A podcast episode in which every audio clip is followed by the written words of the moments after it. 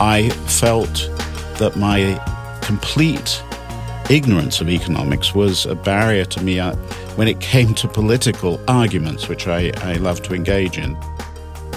This is Oliver Hart, Economic Science Laureate. You're listening to Nobel Prize Conversations. I was a very argumentative type, but I found that I um, I lost the argument when the person on the other side brought up some economic issue like the balance of payments, which I didn't understand at all. And so I thought, well, it would be good to know something about this field.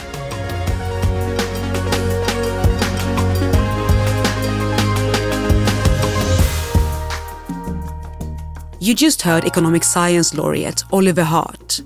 I'm Fanny Härgestam, the producer of Nobel Prize Conversations. Imagine you're married. Before tying the knot, you never discuss children with your partner. With time, it turns out your partner doesn't want children, but you do. This disagreement deeply disappoints you. However, nothing in the contract you signed on your wedding day said anything about children. Legally, everything is fine. No one formally broke the contract. But the two of you still have to deal with the situation in order to move forward. Contracts are everywhere in society, and the example of children and marriage is just one example that shows that many contracts are, as Oliver Hart would say, incomplete. In 2016, he was awarded the Nobel Memorial Prize in Economic Sciences, together with the Finnish economist Bengt Holmström, for his contribution to what's called contract theory. The host for the Nobel Prize Conversations podcast is Adam Smith.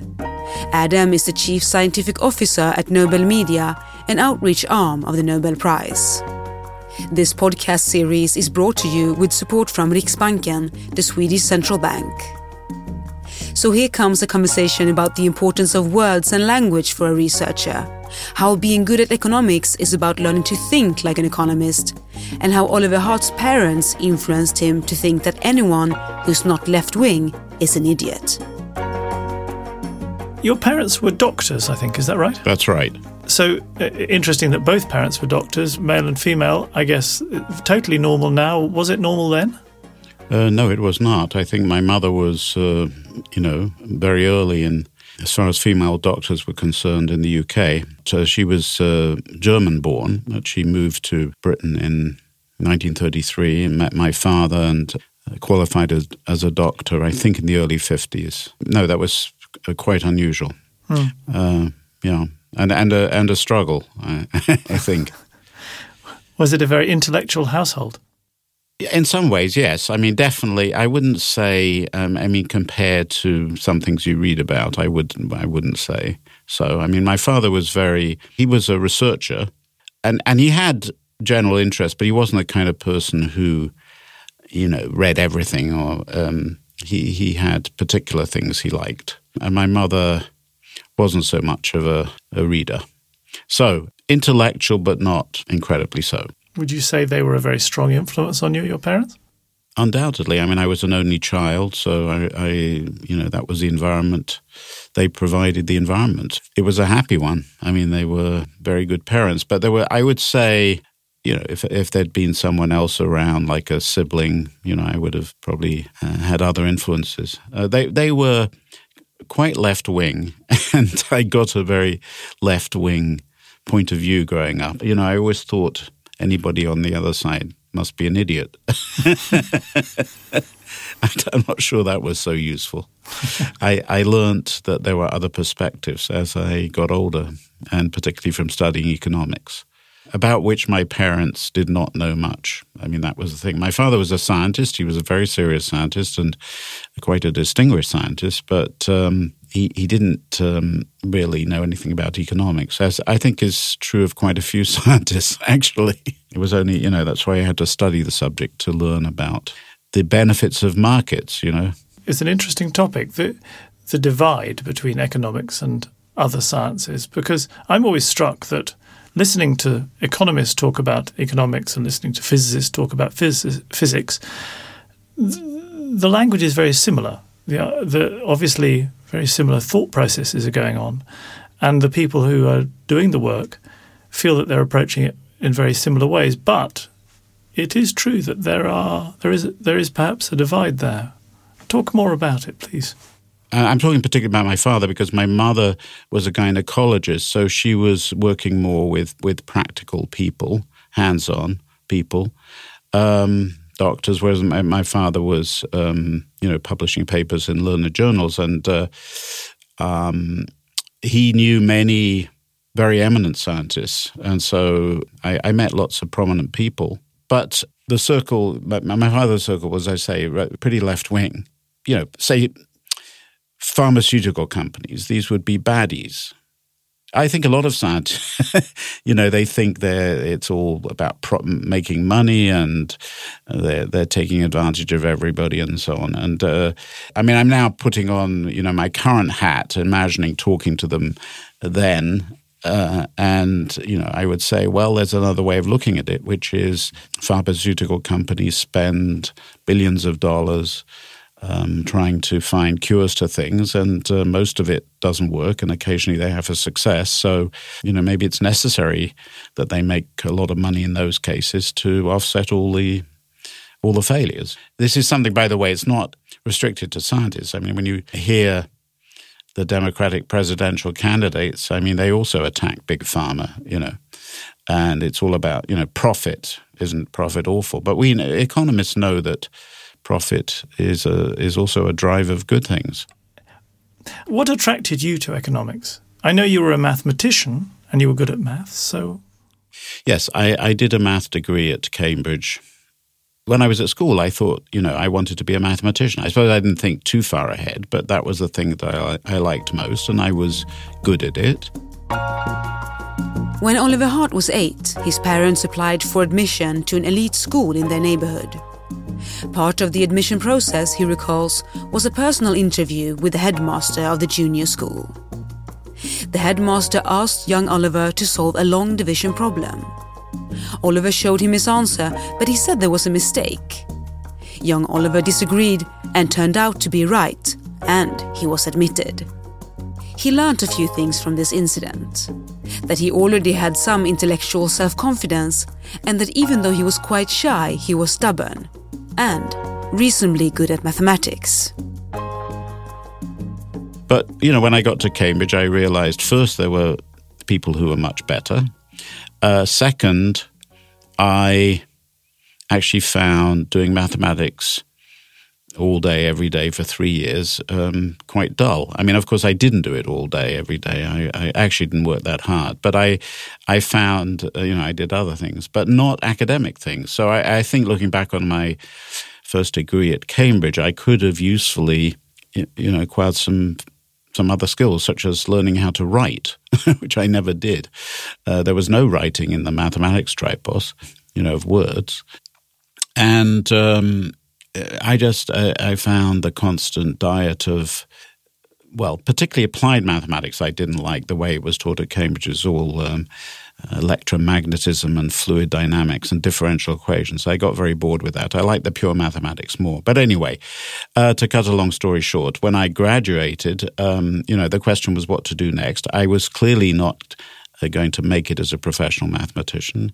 But I, you know, I didn't want to get a job. I've said I said this in my Nobel essay. Um, you know, it was 1969, and uh, somehow, you know, it was a radical time, and getting a real job didn't seem attractive. So, uh, and people said that mathematics was being used in economics in interesting ways, and so I thought that would be a good, you know, so why why not apply it to that? Also, um, I felt that my complete ignorance of economics was a barrier to me uh, when it came to political arguments, which I, I love to engage in. But uh, I was a very argumentative type, but I found that I, um, I lost the argument when the person on the other side brought up some economic issue like the balance of payments, which I didn't understand at all. Mm. And so I thought, well, I, I, it would be good to know something about this field. So anyway, the two things came together, and uh, I applied to do a master's degree in economics at, at Warwick, which end up ended up being a two year uh, as opposed to one year course because I, it took me one year to kind of catch up. Um, and, and then one year to do the master's degree. So it was a kind of conversion. When you embarked on that, did you have thoughts of becoming an academic in some way, or were you really, as you say, just driven by interest and the desire to want to know how to argue better? I think I didn't look that far ahead, you know. I, I, it was one step at a time.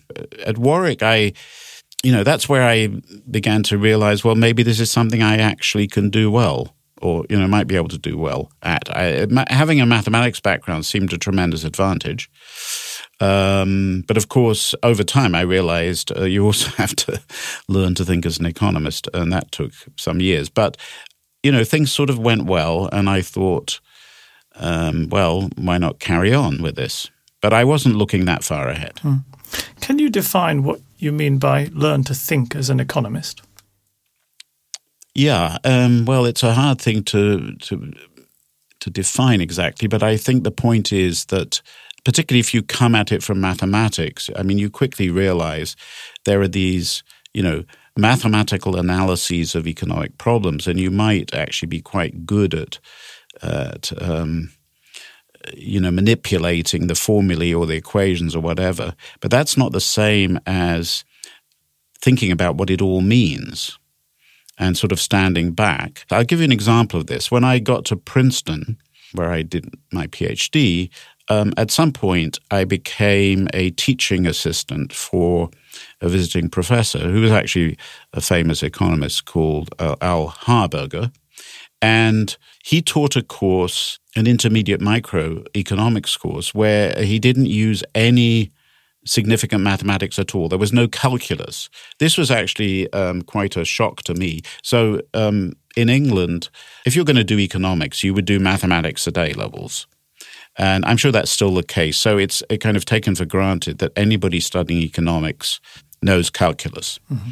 Um, I, of course, had done a mathematics degree, which was much more than that, but but just any economics student would be expected to know how to differentiate things and so on. But you know, the U.S. system is different because it's a liberal arts system, and so people who are doing a, um, a major in economics, they might do a bit of mathematics but they might not, and it, might not be very much. So there isn't the same assumption that uh, an undergraduate in the, an econ- economics course will know calculus. And so at Princeton, they actually, and I think they may, this may even still be the case, they'll have courses for people who don't know calculus, which may be quite advanced in economics. Anyway, this was one such course, uh, and I was the teaching assistant. So I had to teach people what monopolists do. So, you know, economists uh, uh, argue uh, that, you know, monopolists face a downward sloping demand curve and they also have costs. And the optimal quantity and price for a, uh, a monopolist, well, the quantity is where marginal revenue equals marginal cost. And I don't know whether your listeners, I mean, most many of them will be familiar with this, but some won't. But it Probably you not, can write this down mathematically as a first order condition, mm-hmm. you know, using calculus. You're maximizing revenue minus cost, and uh, both depend on quantity, and you write down the first order conditions, and that gives you marginal revenue equals marginal cost. But when I was teaching it to these undergraduates, I couldn't do that. Uh, and and Harberger didn't do that. Instead, he did it in words. And I had to explain marginal revenue equals marginal cost in words. And what I realized is that when I was forced to do that, I also increased my, my, my understanding of it, deepened. Having to explain it in words meant I really understood what was going on beyond some um, mathematical formula. It was actually very educational. Uh, you know, a good economist can explain what they're doing, even if there's quite an abstract argument associated with it, which is actually very important to kind of formalize it and, and, make sure it's right and all that sort of thing. At the end of it all, they can stand back and give you a kind of verbal description of it all. But to do that, you have to understand, you, you, you have to develop another way of thinking. It's not something a mathematician who's new to economics can do. Mm. They have to learn to do it, and sometimes they never do learn. Mm. uh, because it's funny that you said that you hadn't been taught how to write yeah. uh, when you were doing maths in, at Cambridge, but obviously you were good at expressing your thoughts verbally, which must be connected in some ways. I would have thought. No, I well to the extent I can do it now. Let me let me just say one other thing about thinking as an economist. It's about intuition, giving the intuition for things. Also, it's a kind of test because once you've expressed the intuition, sometimes you realize, you know, this just doesn't sound right at all, or it sounds like some second order effect rather than the first order effect, you know. Mm. So that's another part of it. And that can be acquired. To understand that. It it's a learning process. I would say it takes some years, and some people uh, are not very good at it and end up, you know, people with good math skills can still end up being technical without really uh, producing much understanding because they can't sort of cross that divide. But back to being articulate or not. I mean, to the extent that I've become articulate, somewhat articulate, it, it was a a lengthy process. When I when I emerged from Cambridge, I was extremely inarticulate. It wasn't just a matter of not being able to write; I couldn't express myself well. Now, I th- I think this was something about me, I because a lot of people, uh, you know, learn these skills at school, and for some reason I didn't. I don't know who to blame. I can blame the school, I can blame my parents, or I can blame myself. Probably it's the last. but um, when I finally emerged from Cambridge and started doing economics, I mean, there I had to write in English and and explain things, and it was um, and then particularly when I got to uh, actually was became much a, a, much bigger thing when I got to Princeton because then uh, you know, I was doing a PhD. I was going to have to write a thesis, uh, write papers, and um, I had to learn how to do it, really almost from scratch. Well, um, at Princeton, you found your wife, yes, Rita Goldberg, who's a literature professor. So, yes. did that produce a radical change in your own writing? Absolutely. Uh, she was uh, enormously helpful. I bothered her all the time with questions right. about what a good sentence was, and you know, should I put a comma there? Or I, I think I've written that she taught me the joys of the semicolon. uh, I now see someone's actually written a book about the semicolon. I just just saw it, a review of it. I don't know whether I want to read it though, because I I like the semicolon and I use it. And I don't want to change the way I use it. You know, I, I actually think I've become, I mean, I'm going to compliment myself a little. I think I'm a pretty good writer now of economic stuff, but I never, you know, I started from a very low level, very low. And over time, over time, I've realized, you know, how important it is to look at every sentence, everyone, and and sort of re- uh, think, well, is that the best way to put it? Does it is everyone going to understand that? Um, can I get rid of some words there? You know, hmm slim it down, all this sort of thing. Um, I knew nothing about when I started, but um, I realized how important that is to uh, get your points across. How important is literature t- to you in general? Uh, other people's writing, not on economics, but on everything else? Well, um, Rita has um, enlarged my horizons, broadened my horizons greatly because she's a huge reader of literature and history and all sorts of things. And and I've certainly moved in that direction, but I'm not a huge reader, I have to say. Um, so although those things are important to me, I mean they're very the arts are very important to me, but I I'm also a bit lazy. And so, you know, when I get home at night after working quite hard, on my economics, um, you know, my my way to relax is to turn on the TV. I'm afraid often. I mean, I do I do read as well. I'm try I try to have a book that I'm reading at any time, but I'm not a voracious reader. One can learn a lot from the TV too. So. well, my colleagues never admit to watching it. Uh, you know, most of them. The brightest person I know says she learned everything she knows from TV, and I kind of I believe her. So. I guess it depends how you watch. As in all things, it depends how hard you concentrate.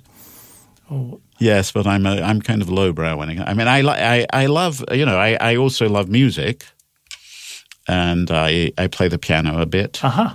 After many years of not, I, I, I played the piano as a kid, uh, and I've resumed it, and I have a teacher who's excellent. It's something I do on and off. I mean, not as much as I should. I'm not. Uh, I'm not one of these um, multi-talented people, you know. Hmm. Uh, but I, I do. I love listening to music. I just want to ask you about music quickly, but I also want to talk about multi talents or otherwise. Um, what do you like to play on the piano? Uh, right now, well, I, I, I, play classical music. I'm playing Schumann right now. Um, his, um, I can't say it in German, but his his children's pieces. Yes, he has yes. a collection. Yes. Yeah, I'm trying to. I'm working my way through them It's- with my teacher, Yeah. Jennifer. Yeah. People tell me Schumann is quite hard to interpret well. So Uh, well, I probably am not. I can listen to you know people like Horowitz playing it, playing the same pieces, and some of the you know one or two of the ones that when I played it doesn't sound like a completely different piece from the one he's playing, but then other ones he plays much faster, and I can't do that. But it's enjoyable, and um, yeah, I, I like it.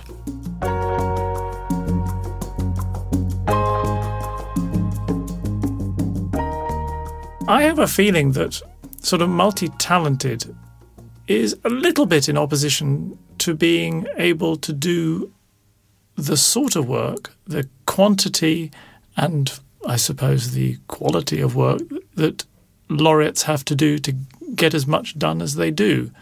Do you think that's in general true that it's pretty much impossible to be uh, to do many things and to do one thing as well as you really need to if you want to be at the top of the tree in, for instance, economics? I mean, that must be true to some extent, but I also I, I am now going to mention another book. Uh, so I don't read that many books. I read the reviews. Uh, I saw another book that's just come out about this very issue. Um, I think the author compares Roger Federer with Tiger Woods or something. I mean, but it's also about Nobel laureates. Apparently, um, I think Nobel laureates are much more likely than most people to have be really strong in some other activities or, or, or engage in them. I'm, I'm not sure which. But uh, uh, somehow the book is uh, Roger Federer was someone who, as a kid, was good at many sports, and then he chose tennis. Uh, it's not the same as saying he now does many things. You know, he doesn't. He's not playing golf a lot at the moment, but uh, or basketball or whatever it was he could have done. But he he was a he had the potential to do many things in sports.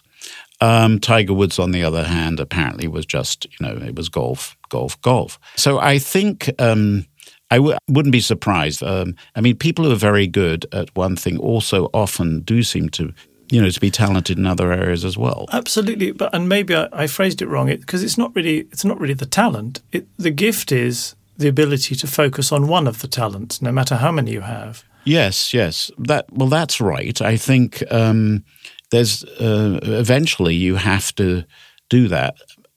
But there are people, you know, my colleague Eric Maskin, who is a Nobel laureate, uh, a colleague in Harvard. I mean, he's a very good musician. Yes, and he brid- plays. I, I, I go to concerts. Yes. he gives, you know, and they're extremely good. Now, he didn't become a professional musician. He maybe he could have done. His brother is so, but um, he still spends quite a bit of time on that. Maybe more now. I mean, I'll have to talk to him. Maybe you will. Uh, maybe more now than when he was uh, doing the work that won him the prize. May I ask, do you the the focus? Do you ever find it hard to focus on the questions you're dealing with and feel tempted to sort of branch out and try these other things, or is it just always totally fulfilling to be thinking about your own subject? Which again is something I think perhaps is true of laureates that they the gift is that they they don't want to be distracted because they're so happy doing what they do. Yes, uh, a good question. I would say I've always wanted to focus on my the particular you know the particular things I, I've worked on. I've never been tempted uh, to branch out that much. I mean, I when I was uh, when I started out in economics, I did work on a number of topics. I mean, they weren't you know a million miles away from each other, but um, I was looking around for different things, and I eventually settled uh, in about 1983 um, on this topic: the firm theory of the firm, nature of the firm, incomplete contracts. So uh, you know, at that point, I was um, 34 or something. And I pretty much worked on only that since then because I decided, you know, this is really interesting and I think I have something to say about it. So I've been very, very focused, sort of monomaniacal about this. It hasn't always been a, you know, pure joy because it's been quite tough. Uh, I think progress in this area has been slow.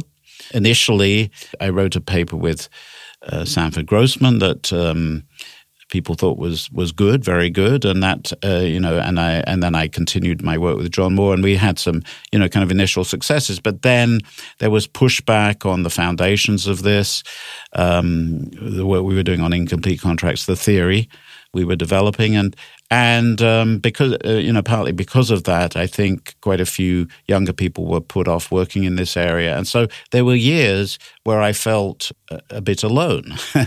and so, although I kept going, it wasn't that I went to the office every day, you know, kind of singing.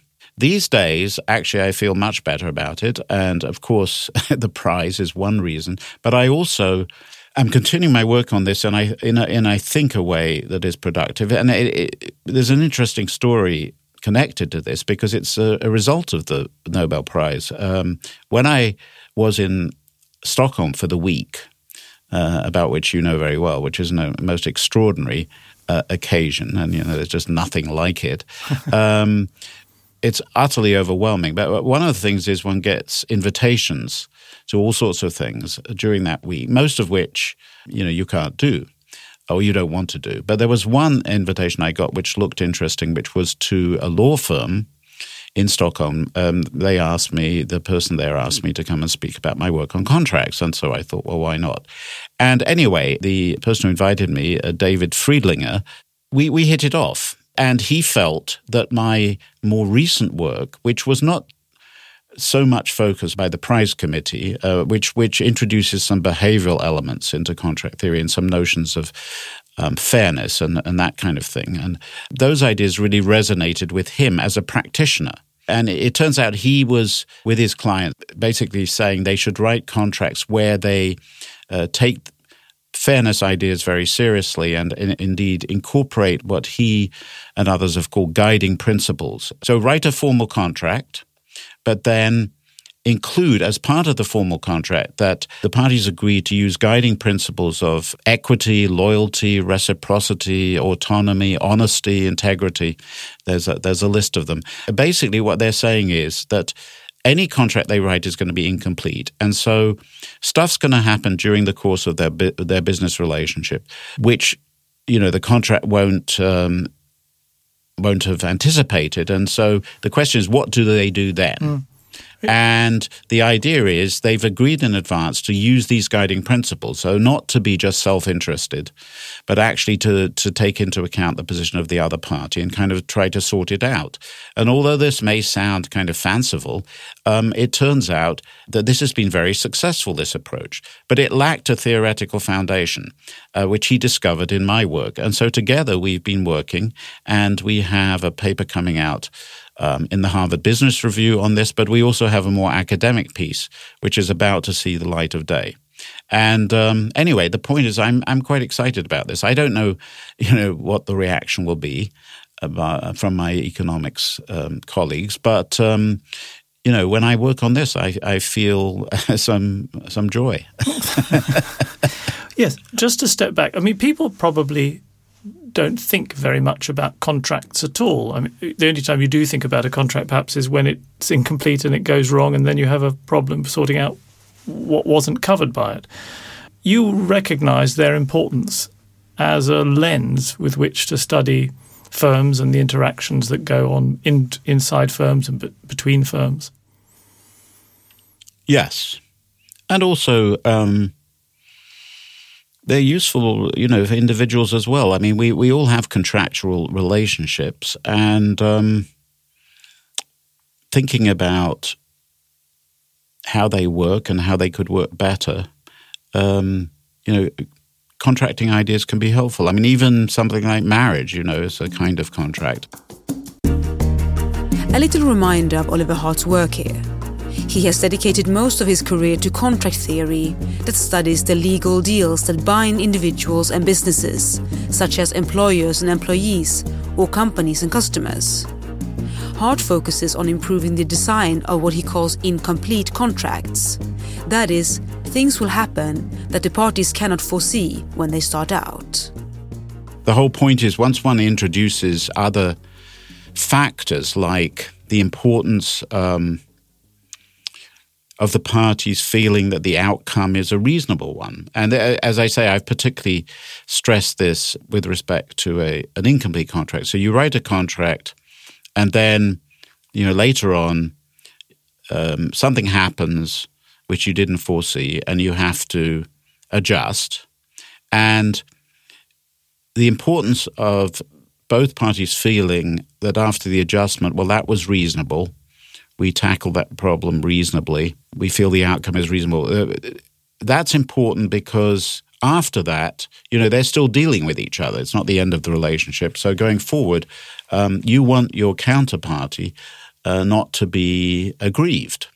Because if they are aggrieved, if they feel uh, that the, what happened wasn't fair, then they'll t- they'll find some way. They'll take it out on you in some way. Maybe not even realizing they're doing it, but they're just you know the relationship is a bit soured.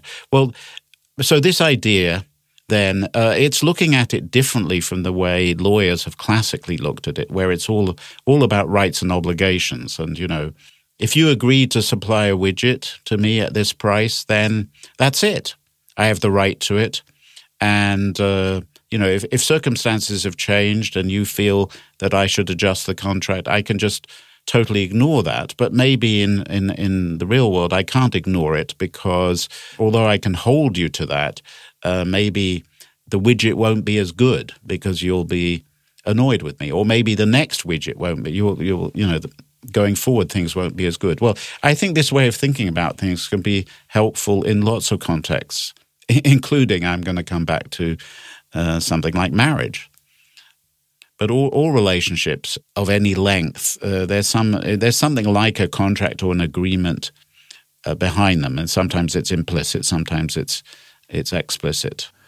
I wanted to ask about another recent piece of work, which is your work on shareholder welfare versus yeah. shareholder profit. A- a- again, moving from something that is rather sort of hard and fast, a, a Friedman view of the firm just generating profit to something that is more, if you like, generous, where yeah. the firm is interested in the well being of everybody. Could you explain a little bit about this? So, I think the easiest way to understand this is suppose you were the 100% owner of a company, you ran your own company. If you're a pro social person, you would, I think, want your company also to behave decently Let's do a brief resume here of Hart's more recent work on shareholders' welfare. Hart and his colleague Luigi Zingales asked the question what the objective of a large firm should be. And basically, they say that shareholders, people with votes in firms, are like you and me. In our ordinary lives, we're not only interested in money, but also in, let's say, the environment or workers' conditions. Maybe we buy fair trade chocolate even though it's more expensive. Why wouldn't shareholders then want the companies to behave in the same manner? Hart develops an example. Let's take a, an example where the company could uh, make a bit more money, but in doing that, it would, would cause some pollution. Hmm.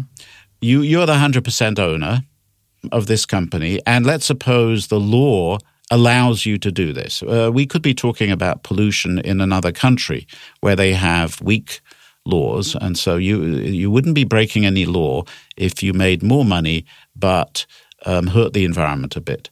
You might actually decide as a moral person that you don't feel comfortable with that and you're not going to do it.